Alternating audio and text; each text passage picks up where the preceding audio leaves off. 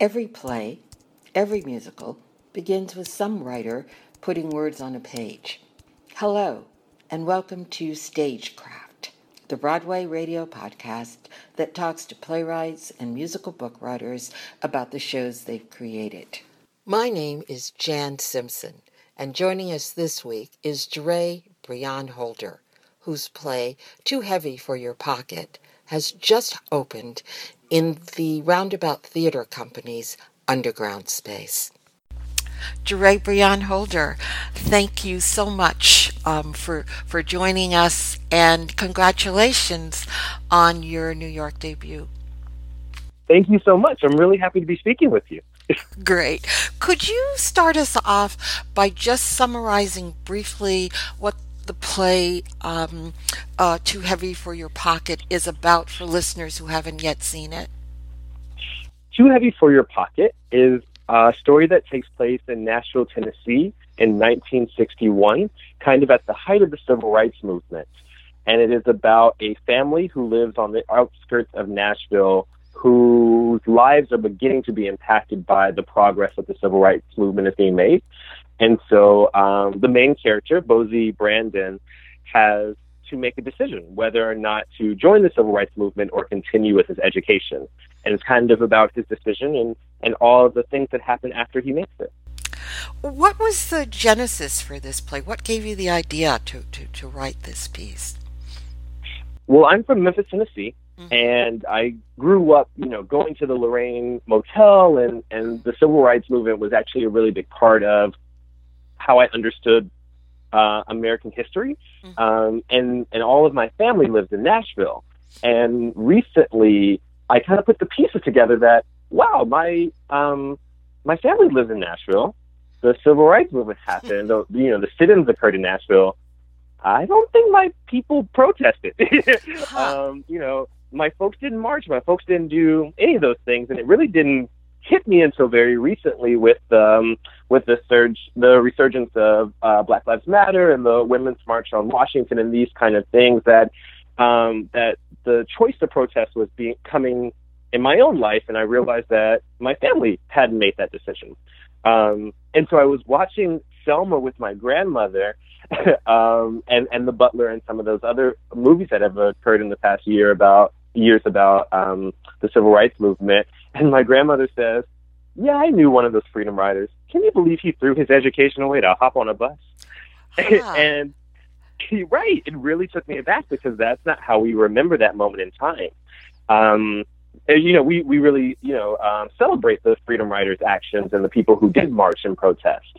Um, and and I got to thinking, and it, and it hit me. My my grandmother was you know, in her early 20s with on her fourth child in 1961. Hmm. And um, and her life looked really different than that of Martin Luther King or Diane Nash or some of the people who we remember from this time period. That that sh- that her husband was uh, was a uh, a construction worker and illiterate, and she was raising a family, and and life looked a, a lot different from people um, who who who lived in 1961, who were impacted by the injustices that were occurring, but really took different actions at the time. So, so that's a long answer to your question. That the genesis is my own family and myself, and wondering how um, how I could be of value as a student who was at Yale University and not able to go down to um, the cities where some of the major protests were occurring and realizing that my own family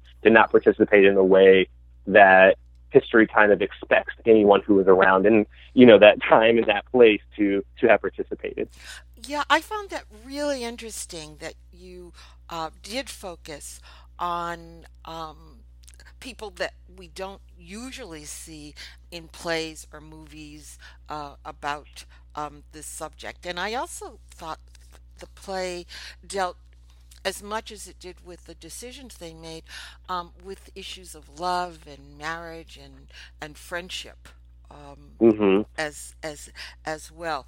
Um, was that important to you to get, particularly the nature of black male friendship in there?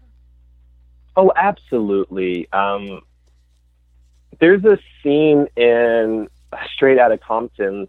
Um, the that that when one of the um, the character's brother dies, that all of his friends, his, his his bandmates, give him a hug at the end of the at the end of the service, mm-hmm. and that was a retina burn for me because I can't think of any other movies I've seen where black male love has been on such display in such an honest and vulnerable way, mm-hmm. and and I really want to contribute to that. I really want to contribute to our narratives of that include moments where black men hug each other or love each other um, or even check each other and, and, and hold each other accountable. And the same goes for the women in the play, the two the two female friends.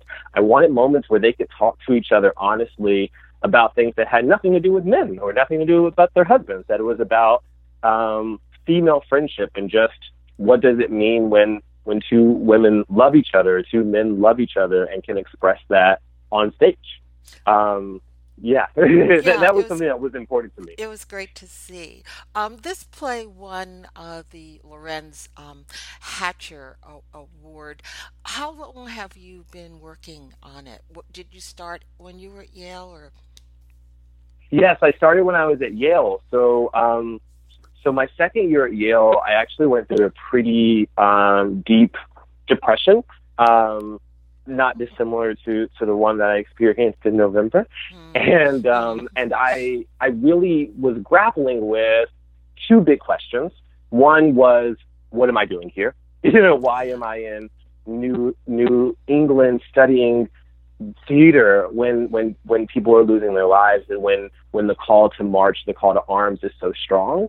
And the other thing that I was um, grappling with was, how do I find joy? How do, I how do I be a positive force in these times? And um, and too heavy for your pocket really marked the um, my emergence from that dark place where I could think to myself, no, there is value in what I'm doing, going to school. There is value in just having healthy relationships and being able to exist um, in in really hard political times. That, that there's value in this and so and so I, I began writing this as a way to just write myself out of this deep sadness and, and grief that I was experiencing. Um, let's say two years ago. Yeah. So this was. It's so funny. I um, uh, this play also won the Kendeda Graduate Playwriting Competition at the, mm-hmm. the Alliance Theater. So um, Margot Bordelon, the director, and I got to do the play in Atlanta as well in February. Um, and so now we're doing it again, the, the, the New York premiere. And so all time has kind of blended together because Too Heavy for Your Pocket has really been my world for the last two years. Hmm. has it changed much um, between Atlanta and here in New York? Yes, it has. Um, in Atlanta, Bowzie, the the character who who got, gets the Fisk University scholarship, was very much the central focus. The play was about him, um, and I and I and I was thinking in my head that I was kind of subverting form by focusing on one of the female characters, Sally, and um, and the producers at the Roundabout let me know, hey, Jireh, I think you really can um, go harder with this and and really nail the hammer on the head that Bowzie's opportunities as a black man are actually quite different than Sally's as a black woman and that the political awakening that she has is worth giving more airtime. And so in this New York production, um, I think that there are two protagonists, Bowzie and Sally, whereas in Atlanta, I really just focused on Bowzie. What got you started writing plays? um, I have, I'm, I'm one of those lucky people who has always known what they wanted to do. I always knew I was going to be a writer. Um, and when I was in middle school, uh, believe it or not, I read every Toni Morrison book my mom owned. Um, in middle school. in fact, my friends would get mad at me when I would like edit their, you know, when we would share our little stories with each other, and I was like, well, this isn't as good as Toni Morrison. Few things are. exactly. And it didn't hit me until college that that was very unfair of me. but really, my standard had been, I want to be Toni Morrison. and when I got to uh, college, I went to Morehouse uh, College in Atlanta.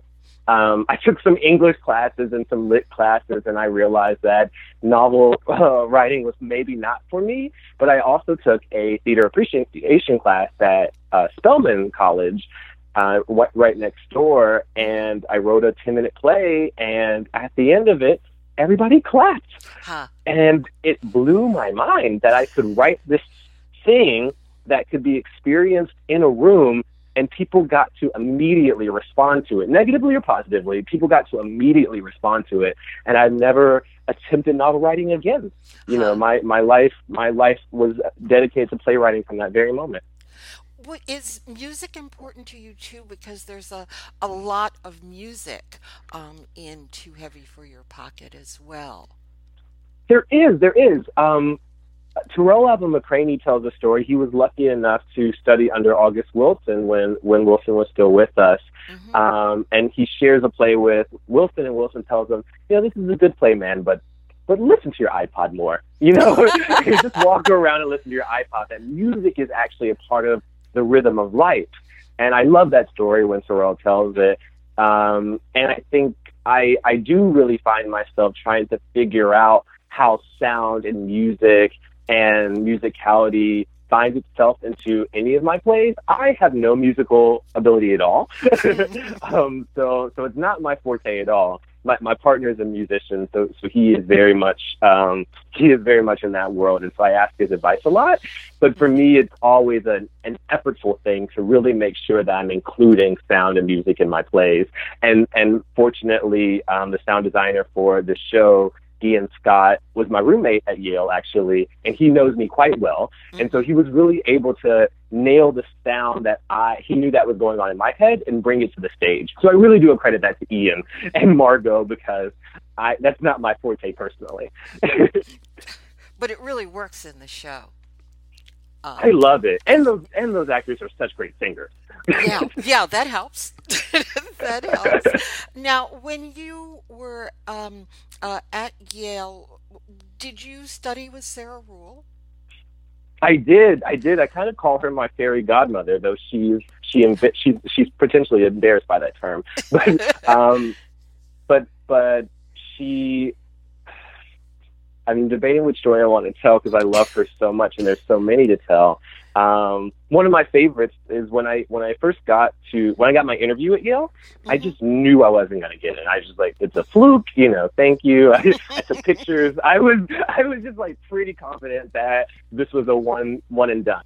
And so when I met with Sarah at the tea shop to have my interview, I had my notepad. I was like, please give me notes on the play. I just I just want you to help me get better. And she was so taken aback. She's like, I don't need notes for you. I love the play. Um, and um, and that's really true for for Sarah in general, and and how I learned from her is very much she's really great at seeing what I'm doing and making small recommendations, either things to read or things to watch, or even tiny adjustments that make the biggest impact. And and I and it, and every time it has blown my mind um, how much she sees me, hmm. and and I and I've taken that into my own pedagogy. I, I, teach at Emory right now, and I really try to make sure I see my students um, in the same way that I really felt seen by Sarah Ruhl, who is who is my fairy godmother. um, one thing that I was struck by, and I think uh, um, other people in the audience were struck by at first, was the use of the N word. Did, uh-huh. did you have any hesitation about that? Any thought process about that? I think the audience uh, adjusted to it as as the play went on.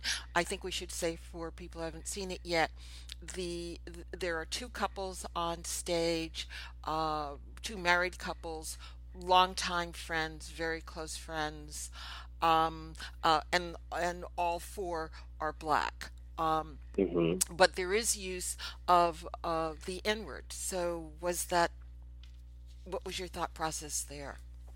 It's funny. I did not realize how uh, striking it was until my New York audience. Um, it, it, in any in any of my developments of the play, I got to work on it at the Kennedy Center, and I and we did a production at the in uh, at the Alliance. It, it, the New York audiences have been particularly sensitive to the N word. And I am fascinated by it, and I want to be honest. I haven't wrapped my head around that quite yet. I don't. I don't use the N word in my own life. Mm-hmm. Um, and and really neither does my family. I, I wasn't one of those people who grew up in a house where people swore a lot in general. Mm-hmm. Um, in fact, I was an adult the first time I heard my mom swear, mm-hmm. and um, and and so when I wrote this play, what I really tried to be true to is the the characters' voices, and so mm-hmm. Sally is a really um, devout Christian, and so she doesn't swear at all. Right. But Ebony's in the juke joint all the time, and Tony goes to the number house, and and they're worldly people, so it pops up, and um, and and really honesty was what I was going for. It, more than anything else, I felt like these characters, these people would use the N word in these situations, and very rarely aggressively. Mm-hmm. Um, mm-hmm. You know, uh, there are a couple of cases where it is very pointed and they are trying to offend, but for the most part, it's just a part of the vernacular. Um, and it's Sally who's like the moral compass and wagging her finger every time they kind of step out of line. But it's, but I want to let you know, I'll be honest, that I haven't, I haven't really quite um, reconciled the, the discomfort. And I think that I admire and appreciate the discomfort. I think that the N word has a really dark history and can be a really hurtful word in a lot of situations. Um, but I don't have any kind of vendetta.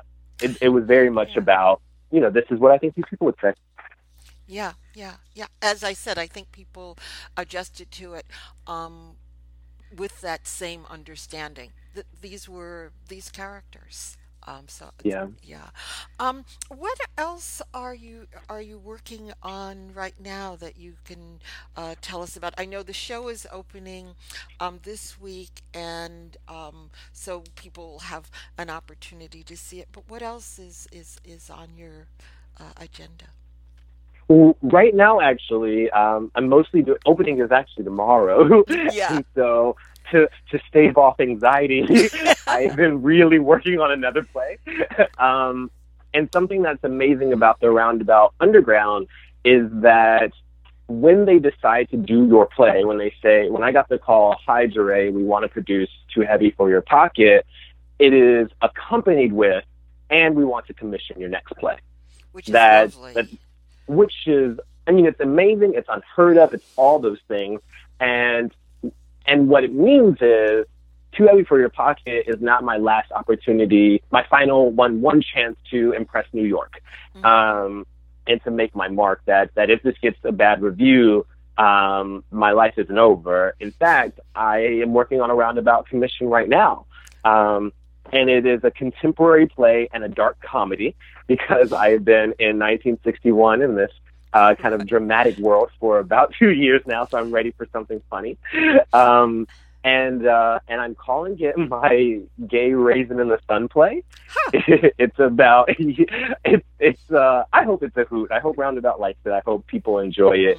Um, but it is about three generations of um, gay black men. That there's um there's a uh, a patron and his son comes out on the same day that his father moves in to live with him um, because his father does want doesn't want to go into hospice. So he's dealing with his father's death at the same time that he's dealing with his son coming out, and uh, and then chaos and humor uh, ensue afterwards. Ooh, so that's what I'm working on now. Yeah, I want to see it. I want to see it. Um, in the meantime, um, really good luck um, with with this one. Too heavy for your pocket, which is opening um, uh, this week at the Roundabout Theater Company's uh, underground space. Again, thank you, Jireh, so much for, for for doing this. Thank you so much for having me. This was a wonderful chat. And thank you for joining us. We hope you'll come back next time and that you'll listen to all the other Broadway Radio podcasts which you can find on BroadwayRadio.com.